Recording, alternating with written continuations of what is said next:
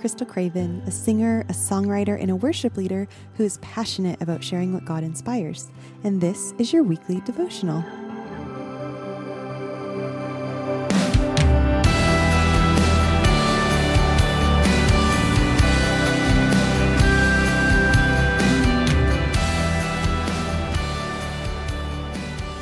Luke 5 18 through 20 says, And behold, some men were bringing on a bed a man who was paralyzed, and they were seeking to bring him in and lay him before Jesus.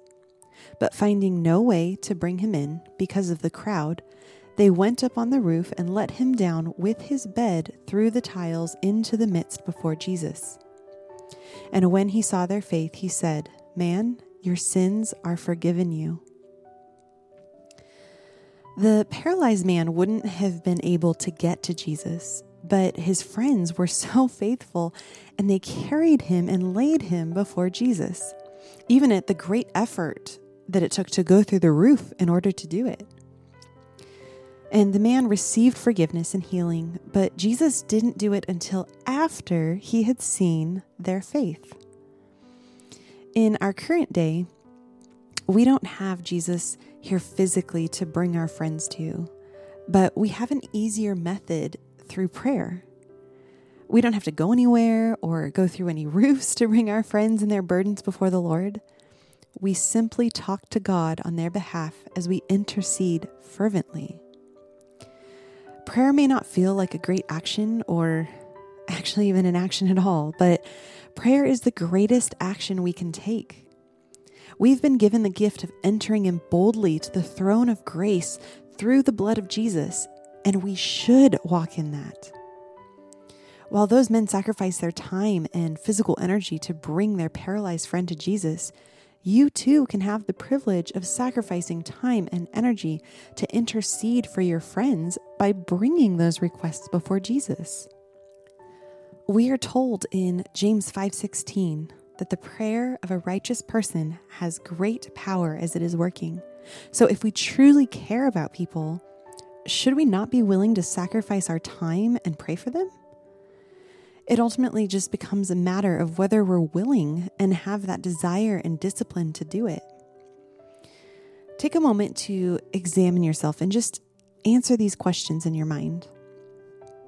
Are you willing to sacrifice time to pray for your friends? How often do you take advantage of the access that you have with God through prayer? And how eager are you to bring your friends before the Lord? We've seen time and time again throughout the Gospels that Jesus was a man of prayer. He told a parable of being persistent in prayer. And we see the example of Elijah and other people of faith in the Bible who took the time to fervently pray and in which great things were accomplished.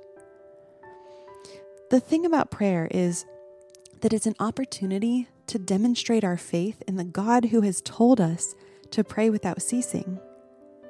And in return, it gives opportunity for God to be magnified and glorified in his answering of our prayers. Prayer may not be glamorous, but it certainly is powerful.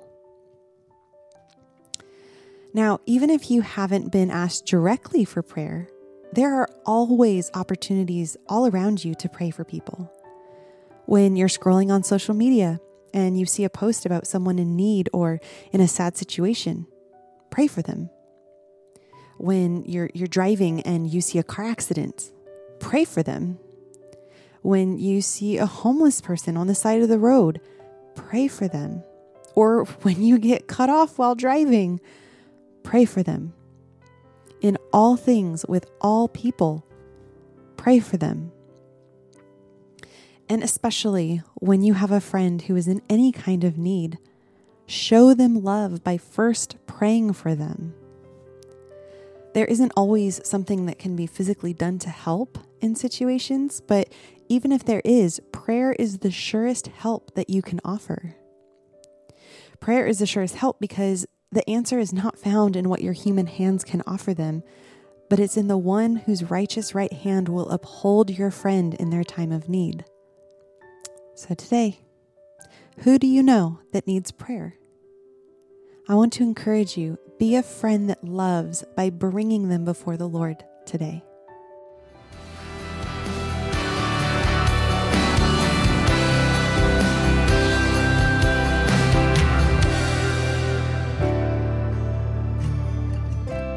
For blogs, written devotionals, and originally written songs, visit krystalcravenmusic.com, and that's Krystal with a K.